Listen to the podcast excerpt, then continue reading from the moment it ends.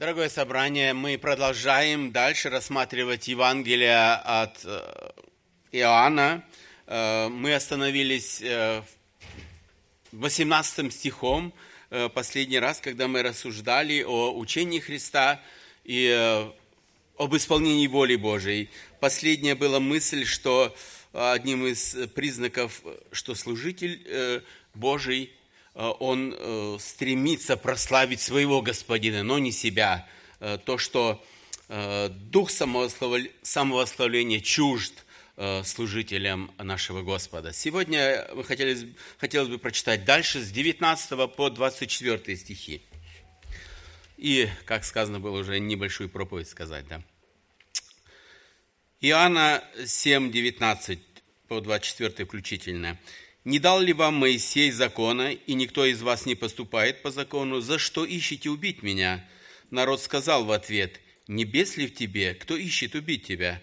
Иисус, продолжая речь, сказал им: «Одно дело сделал я, и все вы дивитесь. Моисей дал вам обрезание, хотя оно не от Моисея, но от отцов.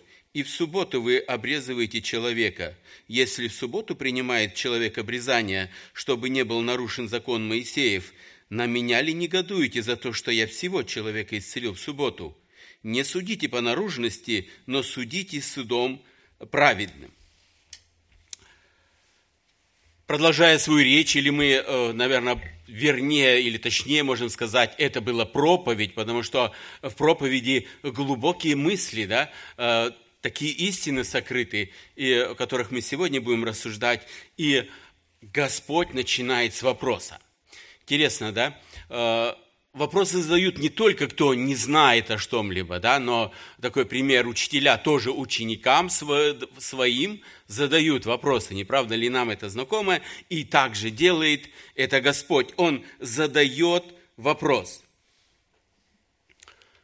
Хотя Господь знал, что в сердце каждого человека находится, о чем он дышит, о чем он мыслит, да, а от Господа ничто не сокрыто в сердце человеческом. Но Господь хочет подвинуть их к рассуждениям, чтобы они сами начали думать. И Господу было совершенно известно, как трепетно относились все израильтяне к своему земляку Моисею, как они почитали его, как они вспоминали, как благоговели при его имени. И в израильском народе и нет, и нет проявлялось вот это сознание собственной исключительности. И действительно, мы, мы знаем, что израильский народ – это был избранный Богом народ. Не самый великий, не самый большой, но Бог избрал самое малое, чтобы через него явить великие дела. И вот, и вот это избрание, конечно, и часто возвышало самих их. И в данном моменте, да, он их спрашивает. Сегодня мы, наверное, бы так, как в простонародье говорят сегодня, включите мозги ваши, да? Господь им, им говорит: за что вы ищете убить меня? Подумайте, за что? Этот вопрос на них, да? За что? Какая причина, что вы ищете убить меня? Ответ последовал такой, что никто не знает. И в прошлый раз мы рассуждали, что именно в этом, что все, кто пришли, они не были им известны, все намерения израильских учителей и законоучителей. Потому что они увидели конкуренцию в лице Иисуса Христа. И они хотели избавиться от него. И как это сделать? Это сфабриковать обвинение и привести в исполнение. Да? Но эти люди спрашивают: кто ищет тебя? Да? Это значит та часть людей, которая абсолютно ничем не ведала, но среди этой толпы были те, кто определенно знали, кому эти слова обращены. «Не бес ли в тебе?» Наверное, вот это, э, вот это слово, да, посмотрите, евангелист нисколько не приукрашивает. Да? Это еще раз говорит о том, что вот это слово – это истина, да. Часто люди, когда пишут историю, мне сколько раз встречалось, да, когда историю ка пэ эс эс писали, я сам ее изучал когда-то, да, и там вычеркивали все, всякие какие-то негативные, только самое хорошее. Но здесь Иисус, да, мы видим, как к Иисусу обращается. Не бес ли в тебе? Это простыми словами, э, ну, в своем ли ты уме? Да? Потому что э, такие слова нельзя было произносить раньше, в своем ли ты уме, или ты чё, что, психически больной, что ли, да, или, или как это у нас было, да, ну, попроще пальцем около виска показывали, и всем было понятно, да, этот вопрос, да, ты что, такой, что ли, да? Но вот это, вот это отношение, да, посмотрите, с нуля и э, не разобравшись, да, и... Довольно сложно сегодня нам воспринимать, да? Как это так? Как это можно вот так быстро и, и выдать, да, такое? Знайте наши, да? Ответ готов, обвинение готово. Но Господь, да, говорит, да, за что вы ищете у меня, меня убить? Самое важное для него было, почему вы это хотите сделать, да? Чтобы они сами э, поняли, да, поняли, почему это такое происходит, чтобы они догадались сами. Посмотрите, э, хотел бы ваше внимание обратить реакцию Иисуса Христа на то, что если вам такое какое-нибудь оскорбление кто-нибудь скажет, да, бывало в вашей жизни, да, какая реакция была, вспомните, или э, в сегодняшних ситуациях, в сегодняшнем мире, э, какая реакция людей, когда оскорбление ни на чем не основанное, да? Но реакции Иисуса никакой не последовало, да? Никакой, он вообще не отреагировал, да, на вот это оскорбление, да? Он выше, выше всех вот этих оскорблений, и я думаю, и часто мы в жизни наблюдаем, э, когда кто-то кого-то оскорбляет на различных уровнях, начиная от людей, да, самых простых, в спорах, в разногласиях, и кончая это э, до правителей страны, да. Что там говорить, третьего дня вы, наверное, приходилось, если хотя бы коротко читать, какие перепалки сейчас идут между президентами двух стран, да? Хорошо их разделяет океан, да? А если бы это было рядом, они бы, наверное, схватили и уже, ну, пользовались руками своими, да? Чтобы доказать свою правоту. Почему это происходит? Но мы видим, это не проявление слабости, когда человек не реагирует на оскорбление. Это как раз проявление духов, духовной силы. Значит, в этот человек может себя координировать. Он, он не распускает ни язык, ни руки. Да? Он не отреагировал на такое оскорбление. Мы, мы здесь видим акт коллективного злословия, потому что это многие подтвердили, и многие в этом сказали. Не бес ли в тебе? Не правда ли странно, да, в наших рассуждениях, почему это произошло? Но Господь переходит на другое, на самое важное. Он их спрашивает, почему вы обвиняете? Я сделал вам одно дело. Это, это дело, помните, мы давно еще рассуждали, когда э, Иисус исцелил больного, который тридцать восемь лет э, лежал и ждал исцеления. Это около купальни Вифезда. Он как раз это сделал э, в субботу. И он говорит, и вы удивляетесь, что я это сделал в субботу? Если вы сами э, делаете подобное, если вы в субботу во исполнение закона приносите младенца, который ему исполнилось восемь дней, никуда нельзя было откладывать, да? Ни, ни раньше, ни, в, ни позже. Именно когда восемь дней исполнилось, младенец должен был обрезать. Обрезан, и как раз в этот день давалось ему имя. Таким образом, он говорит, вы сами признаете, что в субботу позволительно совершать определенный вид работы. Но этот человек, которого я исцелил, он даже боли никакой не почувствовал. Ему ничего не надо было делать. Он только получил исцеление. И сегодня вы ставите это вину. Он говорит, это же акт милосердия и любви. Это никак иначе, никак это иначе нельзя назвать. Это не было какой-то работой. Да? Дело, мирос... Дело милосердия вызвано э, необходимостью, так же, как и обрезание в субботу. Добрые дела можно делать и в субботу. Закон не ограничивает. Но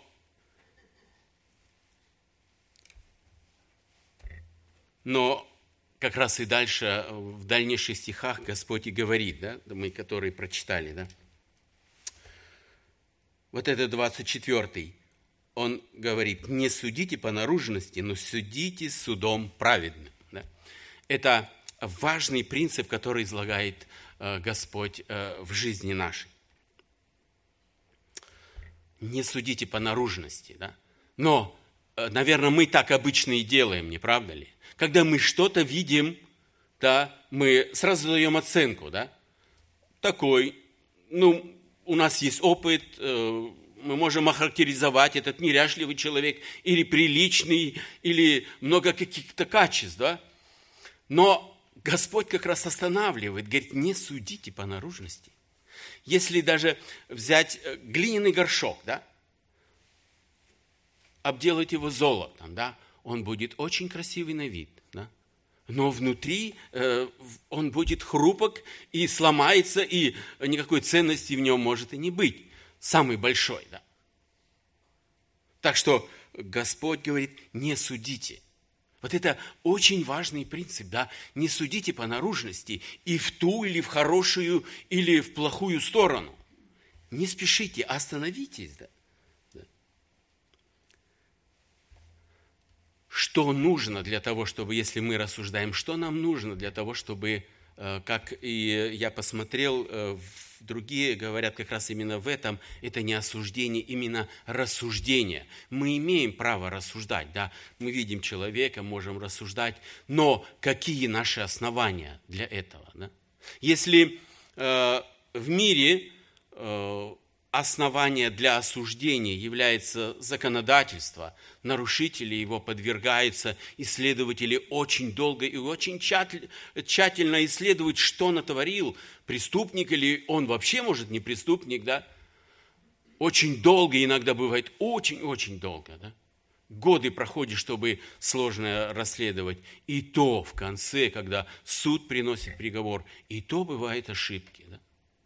И то, сколько людей, которые безвинно осужденные, да? Потому что какая-то вкралась ошибка. И, но когда мы о ком-то рассуждаем, чем мы, где наше основание? Наше основание, это, оно всегда было и есть, это Бог и Его Слово. Только на основании этого Слова мы можем рассуждать о ком-то, да? Прав он или не прав.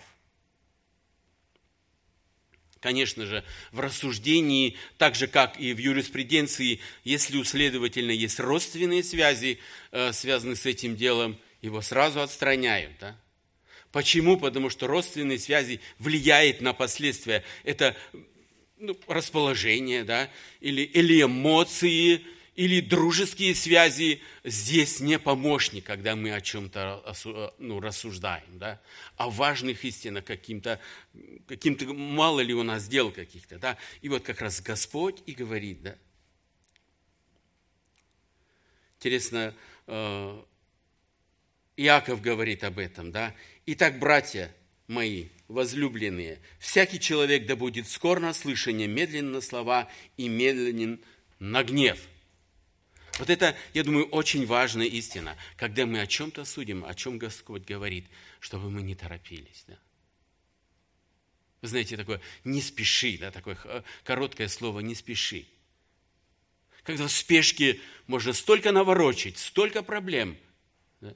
И как я сегодня, вы увидели, там э, забыл э, тему проповеди сказать, опасность, да, неправедного э, мышля... э, суждения. В чем опасность состоит? Да? Как раз в этих истинах. Если у нас нет основания, да, для осуждения, если мы торопимся, если какие-то наши чувства присутствуют, то это суждение будет неправедным, скоропостижным, спонтанным, торопливым. А это не самое лучшее, то, что могло бы было быть. Действительно, мы оцениваем по внешности, нас оценивают по внешности, да? Но как, самое важное, оценивает нас Бог? То, что, как мы одеты, как мы побриты или подстрижены, да? Конечно, влияет, да, наша внешность на наше, может, поведение, или... но для Бога важная наша внутренняя сущность, да? Внутренняя сущность. Из всего вот этого сказано, какой мы практический смысл можем увидеть. Да? Не спешить с суждением. Но самое важное мы можем увидеть в этом тексте, за что осудили Иисуса Христа. За что Его обозвали. За то, что Он сделал дело милосердия. Да? Из чего началось? С чего это началось? Да? Я думаю, для нас, для нас это самый такой отправной пункт. Это на все на своем месте, что мы каждый день приходим, вовремя приходим на собрание, читаем Библию, молимся. Это для внешних, да, но для Бога, для Бога важно то, что сделал Господь, да. Вот это дело милосердия, о котором мы сейчас слышали, да, о котором Света говорит. Как это важно, когда никто, может быть, не знает вокруг, но только Бог знает, да, что мы сделали, какое... Только Бог может наше...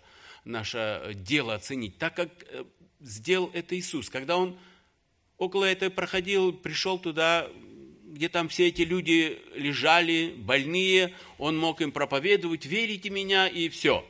Но Он сделал этот шаг. Он не просто был голословным, Он сделал практический шаг.